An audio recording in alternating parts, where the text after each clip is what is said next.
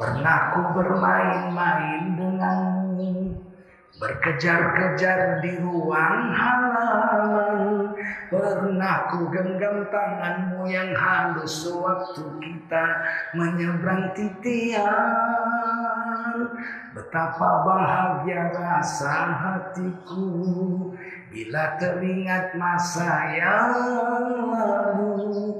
Lalu terdengar ibumu memanggil dan menghimbau Kau kembali pulang Tapi setelah dewasa Lain pula sikapnya Tiada boleh berjumpa di pagar adat kita.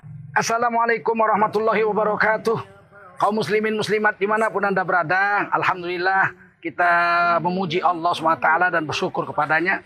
Saya sekarang sedang berdiri di lokasi pembangunan pesantren putri pesantren Rofiuddin Yayasan Barokah Sumatera Utara.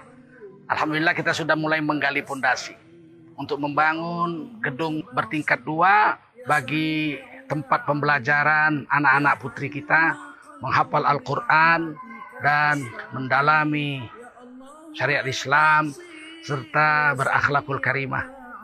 Wanita adalah tiang negara. Jika baik wanita, baiklah negara. Jika rusak wanita, rusaklah negara. Pesantren ini sebenarnya sudah dua tahun berjalan lebih.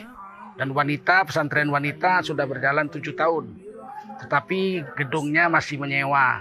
Alhamdulillah sekarang sudah dijual oleh pemiliknya dan kita ambil alih untuk menjadi eh, bangunan milik Yayasan Barokah Sumatera Utara.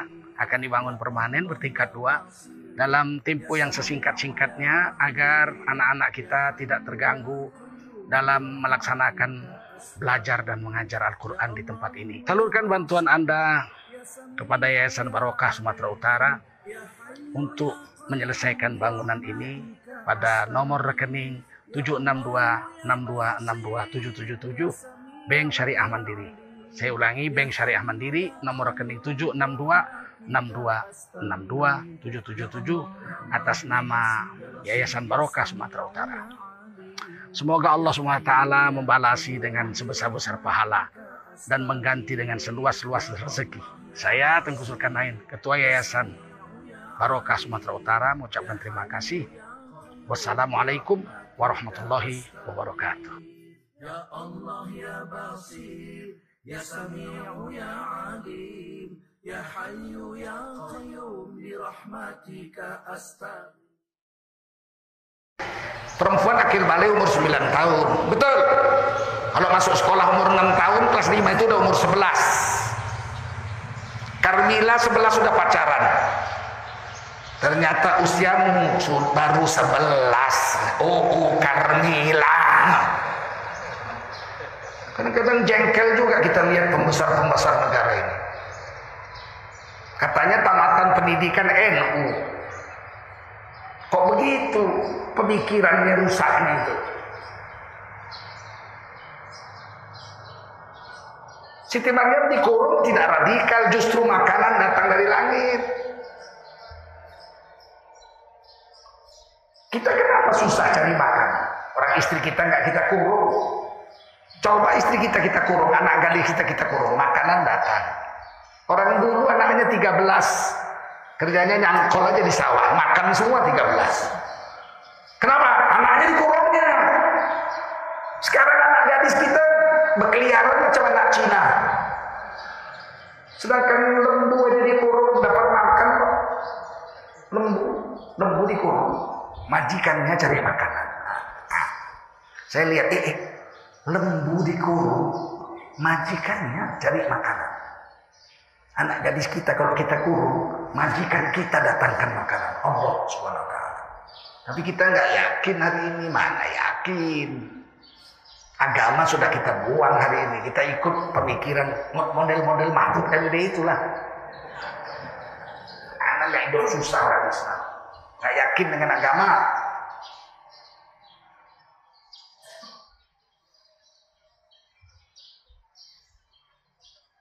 Sampai tahun 60-an akhir perempuan-perempuan di negeri Aceh, Sumatera Timur, Sumatera Barat, Riau, Jambi, Sumatera Selatan itu masih tidak bebas keluar rumah. Dipingin, nggak boleh sembarangan keluar, nggak boleh jumpa dengan laki-laki sembarangan. Rusaknya ini setelah tahun 70-an di negeri saya Sumatera Timur, saya sebetulnya nenek saya orang Tamiang. Istana Banu Raja itu itu sampai sekarang masih kami pelihara. Keponakan saya yang urus sekarang, Tengku Iwan. Jadi biasa perempuan-perempuan itu dulu dipingin. Waktu kecil boleh main-main dengan laki-laki. Begitu akil balik dikurung. Ada satu lagu yang terkenal di Sumatera Timur. Saya memberi judul lagu itu Pagar Adat. Tidak tahu judulnya apa, tapi saya memberi judulnya Pagar Adat. Pernah ku bermain-main denganmu, berkejar-kejar di ruang halaman. Pernah ku genggam tanganmu yang halus sewaktu kita menyeberang titian. Betapa bahagia rasa hatiku Bila teringat masa yang lalu Lalu terdengar ibumu memanggil dan menghimbau Kau kembali pulang. Tapi setelah dewasa Lain pula sikapnya. Tiada boleh berjumpa Di pagar adat kita. Tapi setelah dewasa Lain pula sikapnya. Tiada boleh berjumpa Di pagar adat kita. Bilakah gerangan masanya nanti Dapat kita berjumpa kembali. Esokkah setahun lagi Entahkan begini selama-lamanya Esokkah setahun lagi Entahkan begini selama-lamanya. Udah dewasa kalau jumpa? Kalau mau jumpa kawin. Lamar anak itu sama bapaknya. Nikahi, ambil sama kamu. Begitu itu dulu sudah jadi adat di negeri ini. Ajaran agama yang dilakukan oleh Nabi Zakaria kepada Siti Maryam. Tapi hari ini kita buang. Kita nggak yakin dengan agama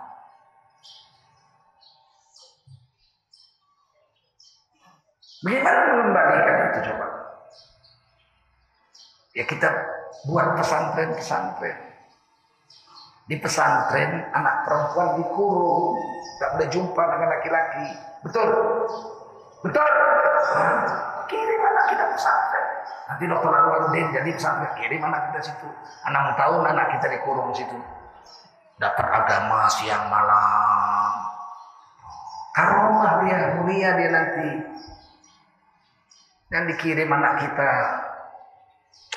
sekolah campur-campur, naik becak sama jantan, cubit-cubitan, kawin tidak. Terjadi peribahasa Melayu, tembung dulu bung baru bandar keripat, gembung dulu bung baru nikah. Ini yang pertama.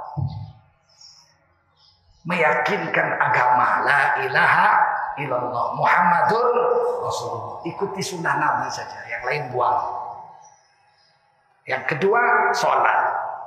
Sholat ini tidak main-main, ini tiap agama. Tidak, bukan biasa-biasa. Kalau kita jaga sholat, kata Nabi, Inna sholata illa sholati kafaroh lima bainahuma. Sesungguhnya sholat yang satu dengan sholat berikutnya mencuci bersih dosa antara dua sholat itu. Subuh nih, semua dosa bersih. Nanti keluar masjid nampak buntut perempuan. Tadi, ding, tadi, ding, tadi. Begitu sholat zuhur hilang, bersih lagi. Sholat asar, dosa lagi. Lewat orang naik sepeda motor, dipotong lagi. Setan, anak kampret kau. Sholat asar hilang lagi bersih. Sehingga orang yang menjaga sholat lima waktu seperti mandi lima kali di sebatang sungai yang dalam dan jernih airnya di depan pintu rumahnya. Adakah lagi daki-daki yang lengket di badannya? Tidak ada.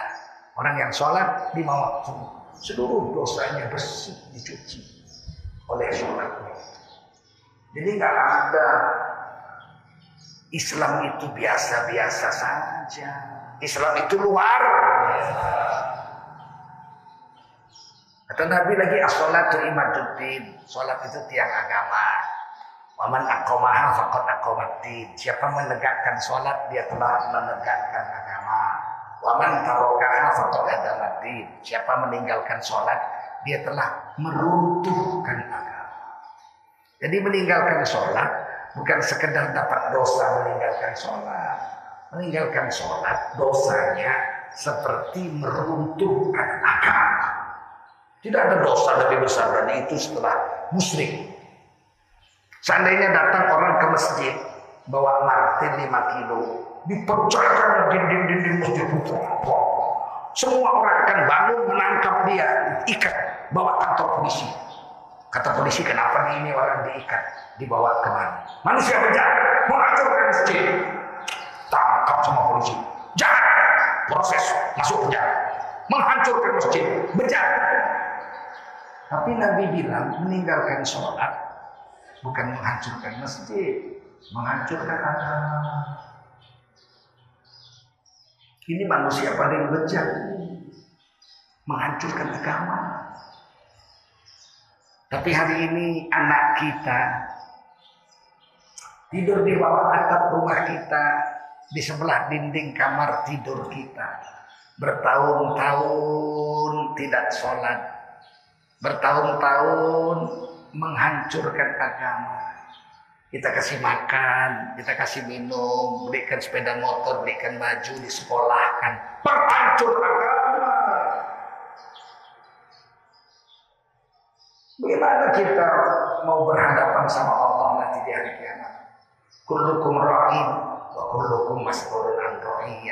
Tiap kamu pemimpin, kamu akan ditanya tentang anak dan istri yang kau pimpin. Ditanya, kita harus kumpulkan anak-anak kita ini. Duduk. Anak-anakku, Ahmad, Nawawi, Suyuti, duduk dulu. Bapak mau bicara penting. Ah iya Pak, ada itu Pak? Kamu sudah akan balik. Ya. Kalau kamu sholat, untung dirimu sendiri.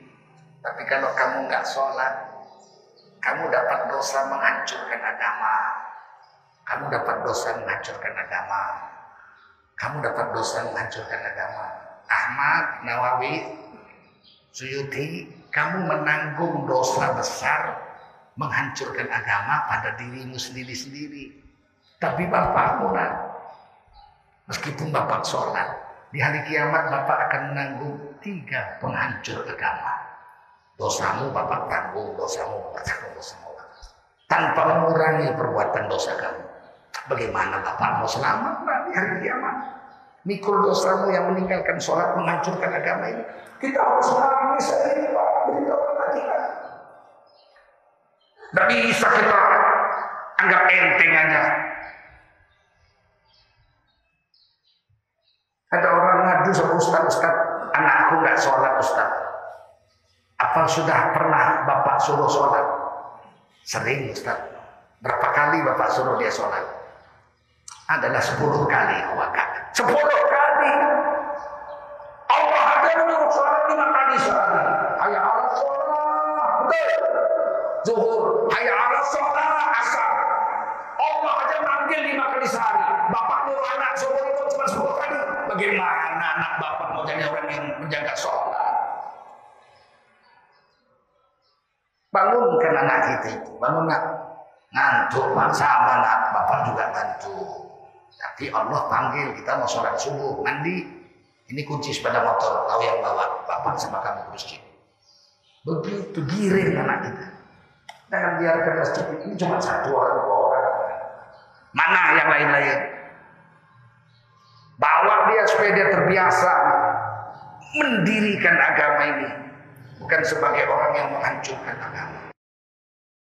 يا الله يا بصير يا سميع يا عليم يا حي يا قيوم برحمتك أستغيث.